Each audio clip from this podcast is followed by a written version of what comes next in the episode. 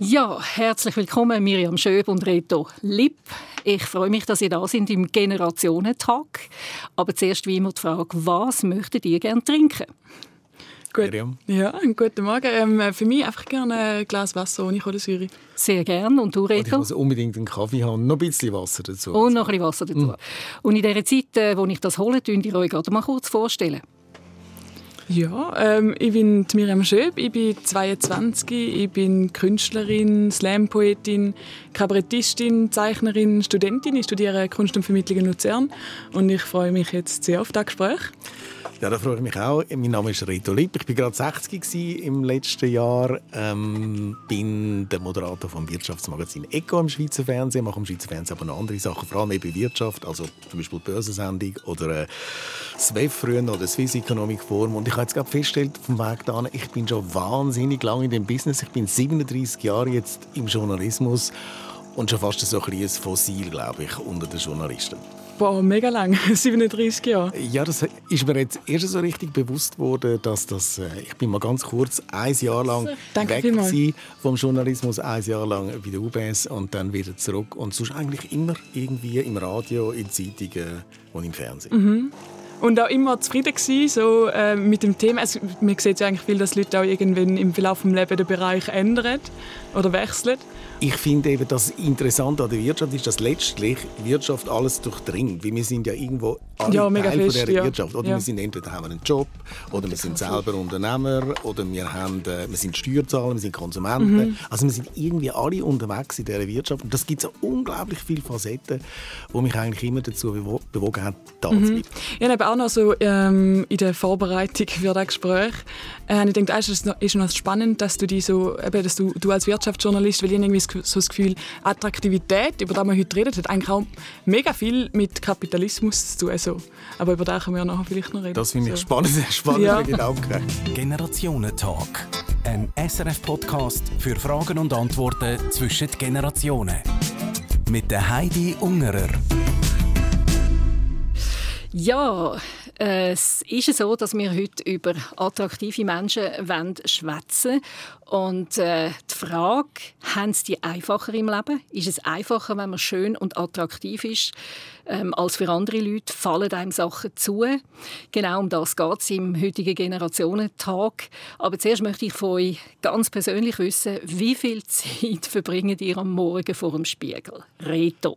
Also wirklich ganz wenig. Ich also ganz, ganz, ehrlich. Also wirklich ganz wenig. Bei mir mit dem Fernsehen immer in die Maske gehen und das dauert bei mir in der Maske fünf Minuten.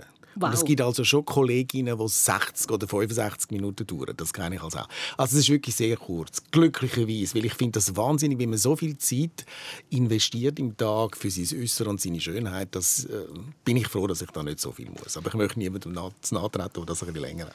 Genau, wobei also beim Fernsehen hört man ja auch, wenn dann irgendein Hörli an einem anderen Ort ist oder die Krawatte anders aussieht oder die Augenbrauen oben ist, da unten, dass sich dann die Zuschauer aufregen über Also Krawatte ist ein ganz schlimmes Thema alle sagen immer, Krawatte ist schief bei dir. Das sagen dann zuerst der Regisseur, der, der, der Kameramann am Schluss auch noch die Zuschauer.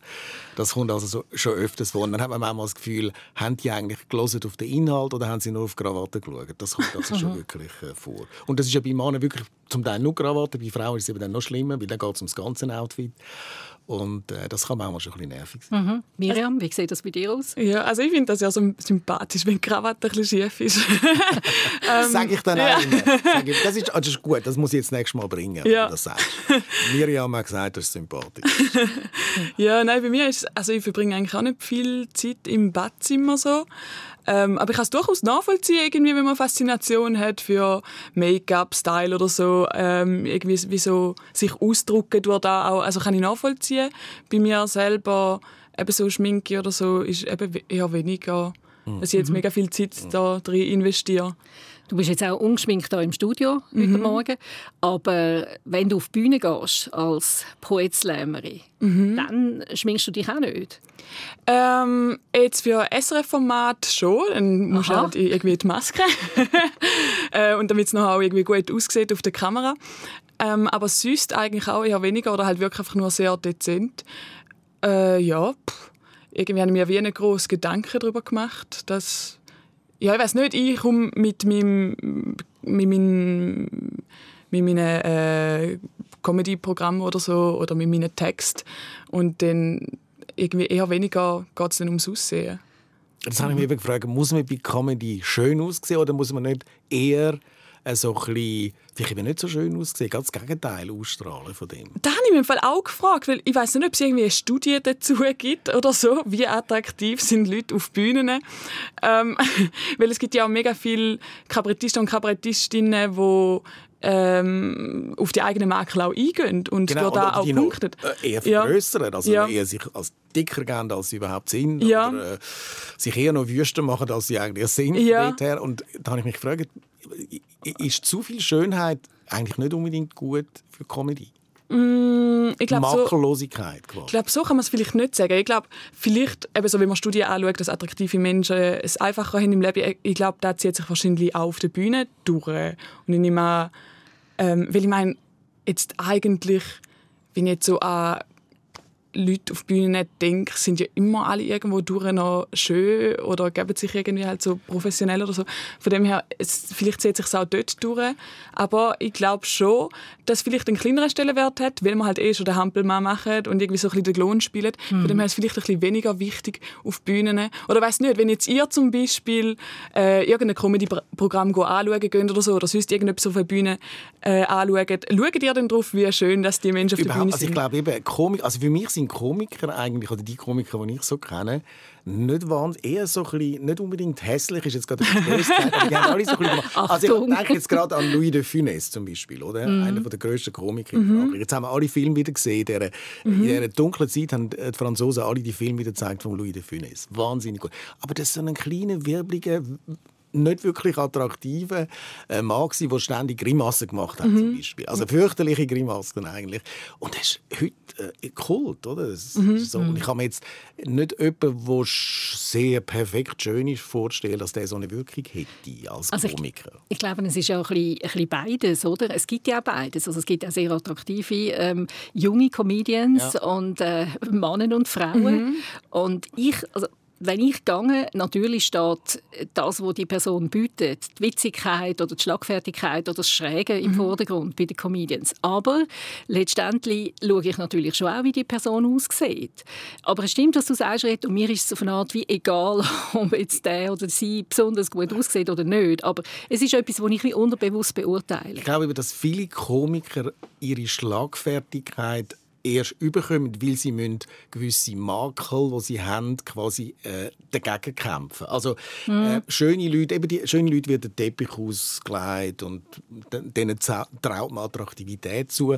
Und Leute, die ein bisschen irgendeinen Makel haben, die müssen sich durchsetzen und sehr oft tun sie das verbal machen mit mhm. Pointen oder sie lernen möglichst gut reden, sie lernen witzig zu sein, sie lernen so Aufmerksamkeit mhm. auf sich zu ziehen, weniger durch ihre Schönheit oder durch ihre Perfektheit, sondern eben durch, äh, durch das, was sie, was sie sagen, was sie produzieren. Und ich glaube, das ist für viele ist das auch ein Antrieb. Also ich glaube, auch in der Schule und so haben diejenigen, die Kleinen und ein bisschen Verdruckten, ähm, haben sich müssen wehren und wie können sie sich wehren? Sie können sich nicht mit Schlägen wehren, sie sind klein und verdruckt, lustig sondern sie tun ja. sich mit lustig sein oder mit einfach, indem sie gut können reden können, indem sie können argumentieren indem sie die anderen mhm. mit Humor an der Stange behalten. Ich glaube, das, ist, das, das ist eine Kraft, die viele Komiker äh, mhm. Ist das so, Miriam? Also du bist jetzt ja noch wirklich gar nicht klein und verdruckt. Ich weiß nicht, wie du früher bist. bist das eher früher sondern du bist eine attraktive junge Frau, äh, um das auch noch zu sagen, weil es, man sieht dich ja jetzt im Moment noch nicht äh, in diesem Podcast. Ja, äh, wie, ist das, stimmt das, was der Reto sagt?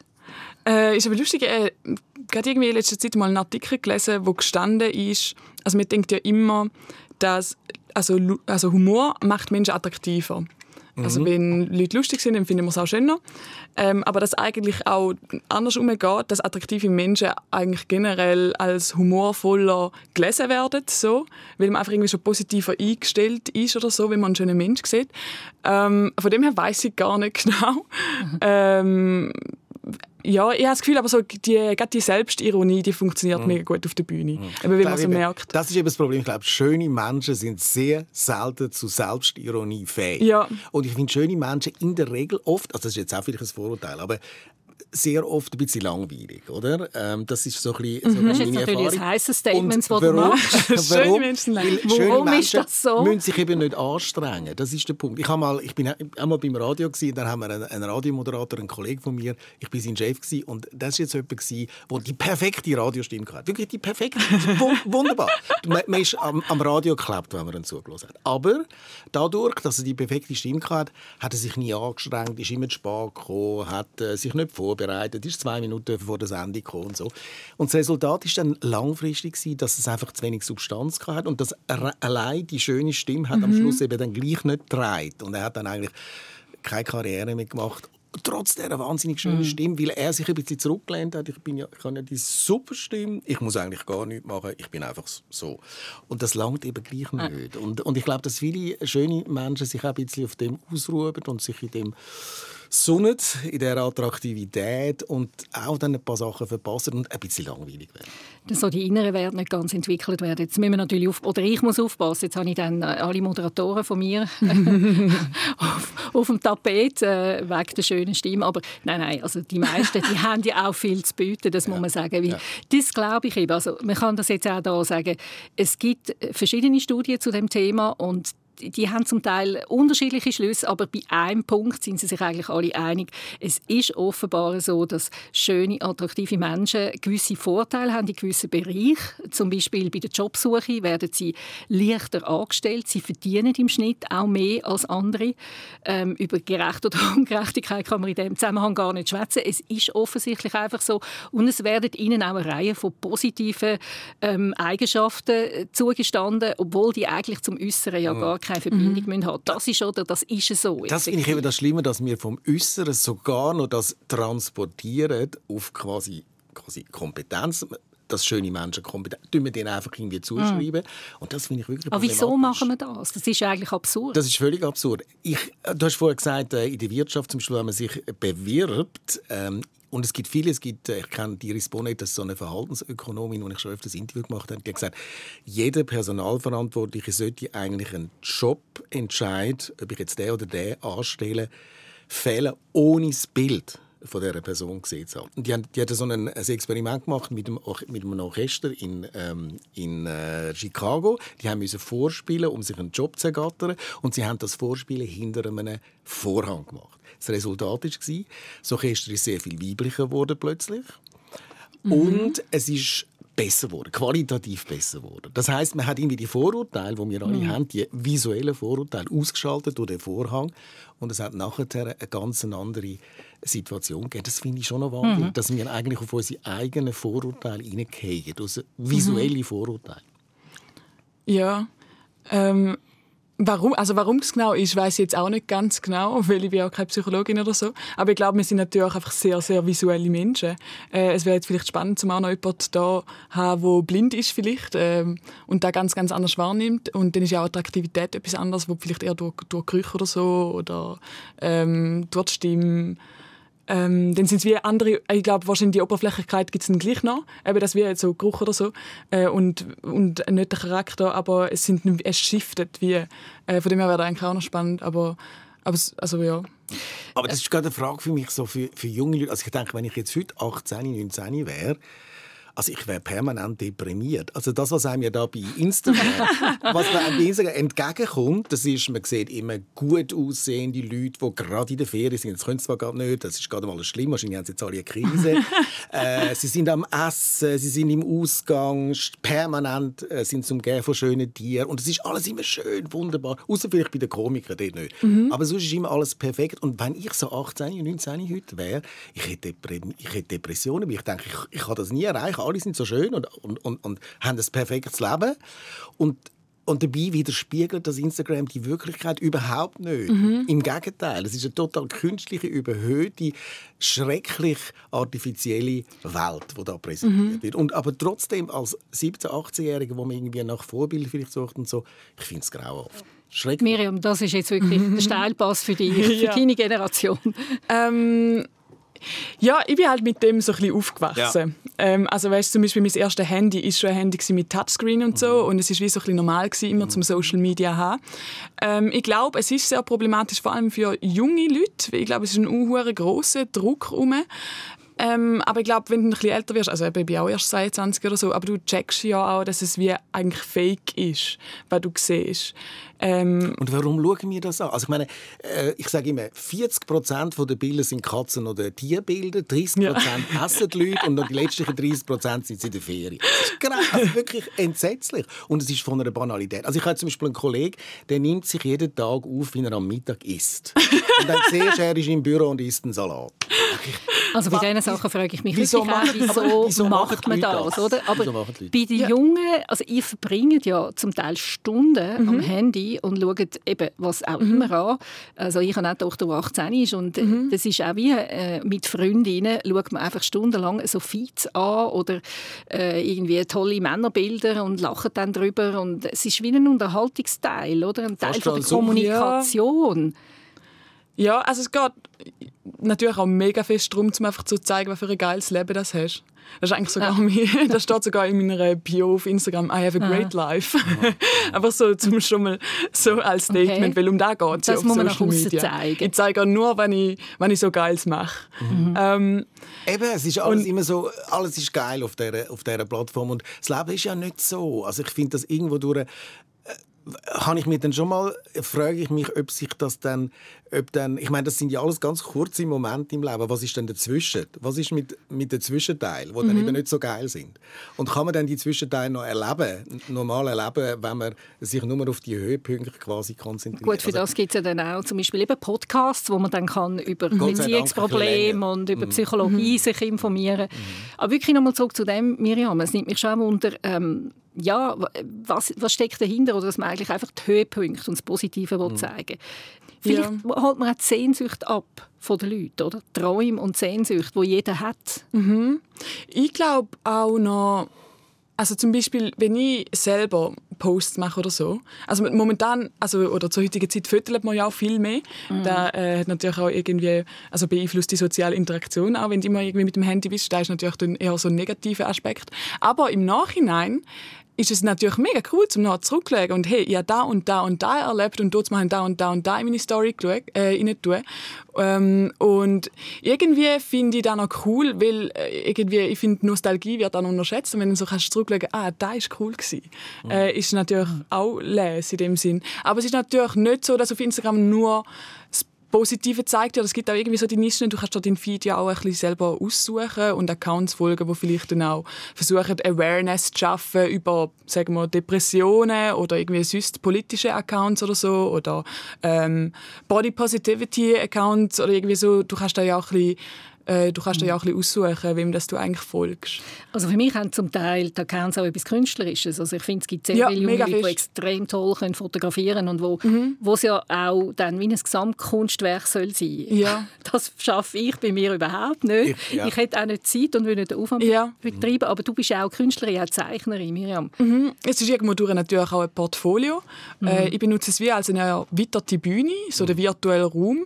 Ähm, wenn ich irgendetwas beobachte oder lustig finde, kann ich das direkt posten und dann finden es vielleicht andere Leute auch lustig. Ähm, von dem her sehe ich eigentlich ein mega großes Potenzial dort drin. Also das ist ein riesiges Potenzial. Also ich sehe auch, also ich bin zum Beispiel einfach kein visueller Mensch. Ich habe festgestellt, ich bin Obwohl du beim Fernsehen Obwohl ich beim das ist sehr spezifisch. ich bin kein visueller Mensch und e-, eher so, sagen wir mal, der Audiomensch oder der ähm, geschriebene Mensch. Und mhm. das ist jetzt zum Beispiel so etwas, dass ich zum Beispiel auf Twitter läuft das bei mir super. Das ist mein Medium. Mhm. Während Instagram überhaupt nicht mein Medium ist und Facebook auch nicht, weil man da eben immer so, immer, ah, ach, all die, auf Facebook. Und, aber das würde mich jetzt interessieren. Ich war mal in einer Schulklasse, gewesen, so mit, äh, vor etwa drei Jahren, und habe die Schulklasse gefragt, sind ihr eigentlich noch auf Facebook? Machen die das noch? Dann haben sie mir gesagt, nein, wir sind doch nicht auf Facebook. Das ist uns viel zu anstrengend. Da müssen wir die ganze Zeit irgendetwas posten. Das ist so ein Stress. Wir sind jetzt auf Instagram, dann müssen wir nur ein Foto oder vielleicht ein kleines Video posten. Aber ermüdet das nicht? Das frage ich mich auch. Also ich habe das Gefühl, gehabt, die Facebook war total ermüdet. Die, die, die, die Jungen haben gar nicht mehr auf Facebook, weil das, das mhm. total überfordert war. Gibt es irgendwann einmal einen Moment, wo man irgendwie das Gefühl hat, jetzt hast du aber das tausendste Katzenfoto und das tausendste Ferienbild gesehen und jetzt habe ich das eigentlich gesehen. It's over. Ich glaube nicht, weil es gibt einem ja immer wieder einen Serotonin-Kick oder so, wenn du so einfach abscrollst und abscrollst und abscrollst. Und es ist ja, früher hat man dann vielleicht einfach am Abend einen Film geschaut und jetzt ist vielleicht mhm. einfach eine Stunde durchs Handy scrollen. Also ich sehe es eigentlich auch wie eine Art von Entertainment. Du konsumierst halt einfach, ab und zu musst halt auch einfach etwas haben, um ein bisschen oben runterzukommen. Oder, mhm. ja, wie zum Beispiel im Film schauen. Ich sehe es eigentlich wie mhm. ähnlich. Mhm. Also eben, es gibt viele positive Aspekte, wenn man die sehen will. Und ich denke, mhm. für die Jungen eben, hat es auch mit Kunst zu tun. Es ist ja. Kommunikation, es ist äh, eine neue Form, äh, um sich präsentieren. Mhm. Erweiterte Bühne, hast du gesagt. Das, das finde ich eine super Beschreibung.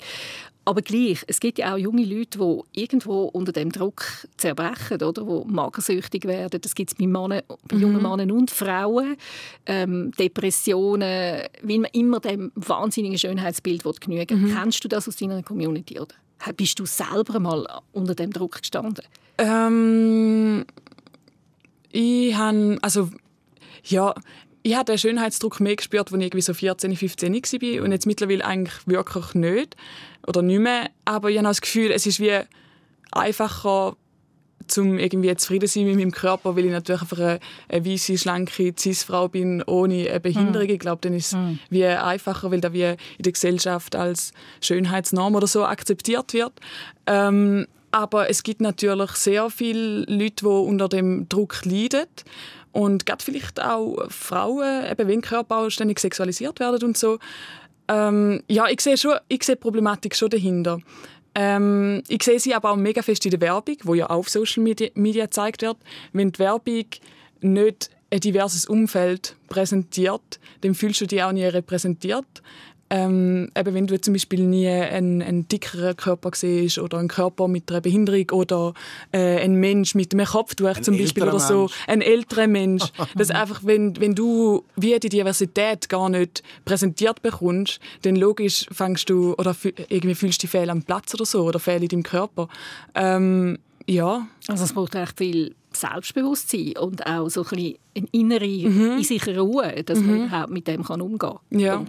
Und es ist natürlich also, mit also oh, die Werbe, also ich finde Werber einfach doof. Ich muss wirklich sagen, äh, weil das, das Jugendideal, das in der Werbung auch permanent ähm, äh, gemacht wird, also man will immer jung sein in der Werbung und so, dabei die Leute, die wirklich Geld haben, das sind die Leute über 50. Ja. Und dann sagen die Werber, ja, die sind irgendwie heute, die, die, die kann man nicht mehr noch von eine andere Marke bringen, darum interessieren die uns nicht. Dabei ist es einfach so, dass ich glaube, dass ältere Leute sich nicht mehr so schnell locken lassen. Und da musst, mhm. da musst du ein bisschen cleverer sein in der Werbung, um ältere dazu bringen, ein bestimmtes Produkt mhm. zu kaufen. Gut, ich mhm. sage, und genau, also auch Social Media und auch die Werbung, die spricht natürlich zum Teil schon auch ältere Leute an. Also ich behaupte auch Ältere stehen unter, unter Druck absolut, mit dem, eben, mit dem äußeren Schönheitswahn. Auf das kommen wir nachher noch. Ich will einfach vorher noch mal auf etwas zurückkommen ähm, von dieser Attraktivität und schöne Menschen, attraktive Menschen. Was heisst denn das eigentlich?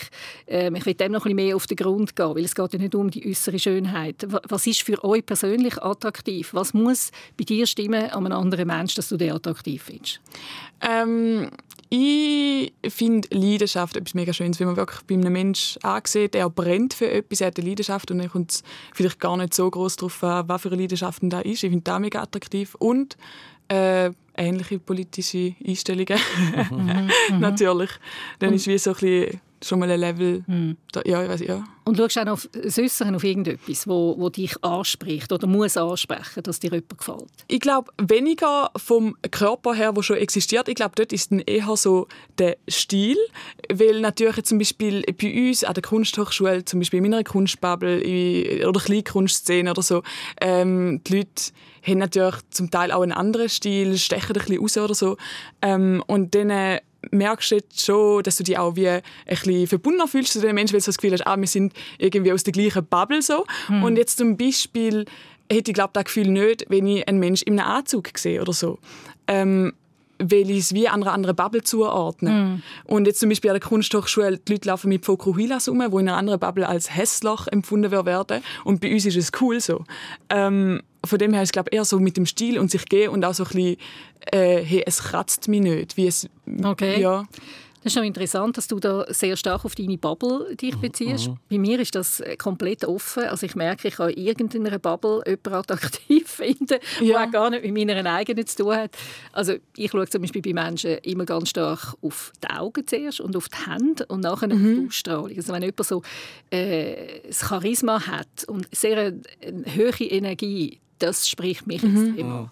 Also ich kann natürlich schon auch Menschen schön finden in anderen Bubbles. Also ich sehe wie, ah, okay, das ist jetzt ein attraktiver Mensch oder das ist kein, mhm. oder also ja, kein also attraktiver also, Mensch. Nein, es ist aber eher so, dass wenn du halt wie, wie das Gefühl hast, ah, du hast schon mal irgendwie einen gleichen Nenner oder so. Ja, ja. so sehr. Also ich, ich glaube wirklich, äh, attraktiv sind immer Leute, die einigermaßen authentisch sind. Also wenn, wenn man mit seinem Körper einigermaßen zurechtkommt, mhm. ähm, dann strahlt man, glaube ich, auch etwas Positives aus. Oder ist man eigentlich authentisch? Wenn man immer mit seinem Körper unzufrieden ist, strahlt man das irgendwo durch auch aus und dann wirklich mhm. auch weniger attraktiv und weniger schön. Äh, also ich habe auch lange gehadert. Im Fernsehen ist es immer so, dass man sagt, äh, man sieht 10 Kilo dicker aus, haben, haben wir mal jemand gesagt, als man eigentlich ist. Und mhm. dann denkst du, meine Güte, du, das solltest aber schon wieder mal äh, nach der Weihnacht ein paar Kilo abnehmen und so. Und, ähm, aber es, ich glaube wirklich, dass, dass es die Leidenschaft, das finde ich etwas ganz mhm. Gutes, was du gesagt hast, wenn jemand mit Leidenschaft irgendetwas vertritt, dann wirkt es schon mal ganz anders, wirkt die Person ganz anders, als, als wenn jemand so ein bisschen verdruckt und äh, einfach leidenschaftslos und auch energielos ist. Also Energie, Leidenschaft, Passion für etwas und authentisch sein bei sich sein, das mhm. finde ich schon wichtig. Aber das ist auch nicht etwas, was man mit 18 schon hat, finde ich. Das ist etwas, was mhm. sich im Laufe der Zeit irgendwie ergibt. Durch, durch viele Ups und Downs gibt es dann mhm. vielleicht einen, einen, Moment, wo man sich das Gefühl hat, jetzt kann man das akzeptieren, wo man ist. Es gibt mhm. ja so eine, es gibt ja so eine, eine Glückskurve, äh, die ich letztens wieder mal gesehen habe. Das ist irgendwie, man ist bis, bis zwischen 20 und 30 äh, steigt das Glück, ab 30 geht es runter und wenn man nach 45 steigt die Glückskurve wieder an. Äh, das finde ich auch noch interessant, dass also, jedes Lebensphase eine andere äh, Glückskurve, dass man sich anders zufrieden oder glücklich fühlt. Das finde ich schon spannend. Das sollte da doch auch eine gewisse Rolle spielen. Ja, und das denke ich schon. Das, das hat sicher mit dem zu tun. Auf der anderen Seite glaube ich auch, dass äh, je nachdem, wie man sich innerlich ausrichtet, ähm, die Glückskurve auch relativ hoch oben kann sein. Und eben auch die ist ja, und da gibt es auch eine Studie dazu, wieder abhängig davon, ob man einen guten Job hat, ob man gut Absolut. verdient. Also, das meine, ist irgendwo verbunden, mhm. mhm. ähm, auch mit Glück durchaus. Man muss eben, ich habe jetzt gerade, als ich da war, bin, äh, hat jemand ein Interview gegeben in, in Bezug auf Diäten und so. Und dann sagt er, 70 Prozent von deinem körperlichen Aussehen ist von den Genen bestimmt. Du kannst es eigentlich gar nicht ändern. Und alle Möglichkeiten, Diäten zu probieren, dieses und jenes, nützt eigentlich letztlich nichts. Nur 30 Prozent kannst du verändern. Und das muss man dann irgendwann einmal akzeptieren, finde ich. Und äh, wenn man ein gewisses Alter hat, kann man es dann wahrscheinlich auch akzeptieren. Ich glaube das nicht. Du glaubst nicht? ich glaube, man kann mit Willen fast alles okay. erreichen. Also habe ich jetzt auch die Erfahrung gemacht, auch in meinem Umfeld. Aber klar, vielleicht die Mehrheit der Leute funktioniert. Also ich finde das eben immer gefährlich, wenn es dann eben so Studien gibt oder Erkenntnis und in der Gesellschaft ist etwas über Jahre so und so mhm. und dann wird es von einer Mehrheit wie einfach als gegeben, als Gott gegeben genommen und ich glaube, dass der Mensch äh, viel mehr selber kann steuern, als er sich allgemein bewusst ist. Aber das ist so ein anderes Thema. Aussehen. Wie? Oder, also über das Aussehen, dass man das Aussehen selber kann steuern kann. Ja, ein Stück weit natürlich schon. Mhm. Also du kannst natürlich ähm, mehr oder weniger aus dir machen. Also Sex, äh, wie du dich auch anlässt, zum Beispiel mhm. über Training, Gewicht, Sport, was weiß ich was. Ja. Bis zum Lifting, oder? Da sind wir noch an einem Punkt, wo wir mhm. vorher nicht darüber geredet mhm. haben.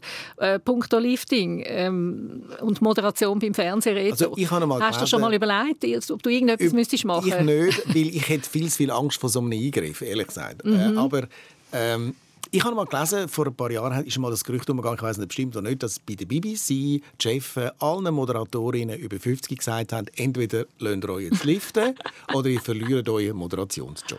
Krass. Und ich habe das so krass und ich habe das unglaublich gefunden. Ich meine, bei einem Privatsender würde ich es vielleicht noch verstehen, wo sich durch Werbung muss finanzieren man muss eher ein jüngeres Publikum haben und so weiter. Aber ein öffentlich-rechtlicher Sender, wo seine Moderatorinnen, jetzt nicht mhm. Moderatoren, das kommt dann eben noch dazu, sagt, ähm, ihr müsst jetzt euch liften lassen, sonst habt den Job verloren. Ab 50, das, das finde ich sehr krass. Wobei ich muss aber sagen, ganz ich ehrlich, im Schweizer Fernsehen das nicht viele Moderatorinnen, sagen, die über 60 noch Nein, einen top äh, finde ich auch. Also, und das finde ich wirklich ein Problem. Also, äh, die Gesellschaft ist anders zusammengesetzt, äh, viel diverser und ich glaube, da müssen auch die Moderatoren ein Abbild davon sein. Es ist wirklich so, ich glaube, dass äh, Frauen nach wie vor in dem Job schwierig haben. Wir haben vorher davon geredet, also bei mhm. mir sagen dann einfach die Leute, die Krawatte ist schräg, aber äh, bei der Frau heißt die Frisur stimmt nicht und was hat sie jetzt da wieder für ein Rüscheli äh, Bluse an und was. Also die Äußerlichkeit spielt eine größere Rolle und äh, Kritik ist auch massiver. Ich glaube, meine Kolleginnen beim Fernsehen kommen wahnsinnig viel mehr Kritik über in Bezug aufs Äußere obwohl sie den Job genauso gut oder vielleicht besser machen. Aber mhm. Äußerlichkeiten spielen auch viele größere Rolle. Aber ich Aber glaube, ich da müssen wir ne? einfach auch als Verantwortliche oder mehr steuern. Und das Absolut. kann ich ja jetzt als Leiterin von SRF 1 auch sagen. Weil ich schaue ja auch, dass irgendwo meine Crew von Moderatoren und Moderatorinnen divers zusammengesetzt ist. Mhm. Klar, das Äußere spielt am Radio keine Rolle.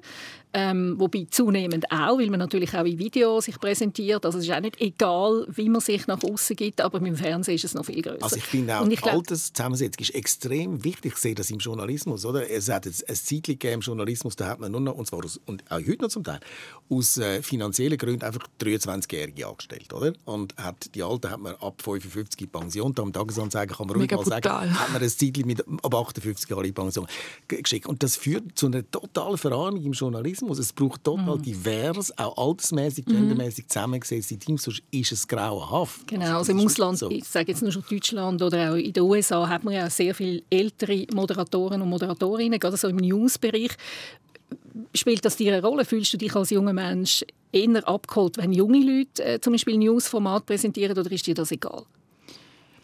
Ähm, Du, Sie schaut gar nicht mehr Fernsehen. Schaust du überhaupt noch Fernsehen? Genau, das ist ein guter Punkt. SRF Play, ja, ja. Wow. Schon noch. Aber jetzt zum Beispiel, eben, wenn ich jetzt Arena schaue, ist mir egal, wie alt der Sandro Protz ist. Mhm. Ähm, aber wenn ich jetzt SRF Virus, irgendein Video auf Facebook sehe, dann oh. ist es wie... Da schaltet sich die Kaffeemaschine von selber ein. Rita, kannst du mal hindern? Äh, vielleicht einfach den Knopf... Ah, schau, jetzt ist es wieder ausgeschaltet. Das ist jetzt fast von Geisterhand. Alles gut. okay. Aber wenn ich jetzt zum Beispiel auf SRF Virus äh, auf Facebook ein Video sehe, dann erwarte ich, dass da von jungen Menschen präsentiert wird, weil es halt auch Content für junge Menschen sein sollte. Aber eigentlich kommt es mir nicht so fest darauf an, glaube ich ähm, sondern es geht eher dann ums Thema, das mich abholt. Das finde ich jetzt noch interessant, weil im Fernsehen hat es äh, ein Zeit so ein bisschen Jugendwahn. Also als ich angestellt wurde, bin vor 13 Jahren, bin ich 47 gewesen, da sagt mein Moderationscoach, eine Frau, Oh, ist das schön, jetzt wird mal ein reiferer Herr angestellt. da habe ich gedacht, weil sonst werden immer jetzt sind nur 25-Jährige angestellt worden. Da habe ich gedacht, leck, 47 bin ich nie wie ein reiferer Herr vorgekommen. Das war jetzt wirklich zum ersten Mal. Ich dachte, ja, also das Fernsehen hat schon so ein, ein Ding. Also wenn du über 40 bist, bist du ein reiferer Herr. So, also von dort her.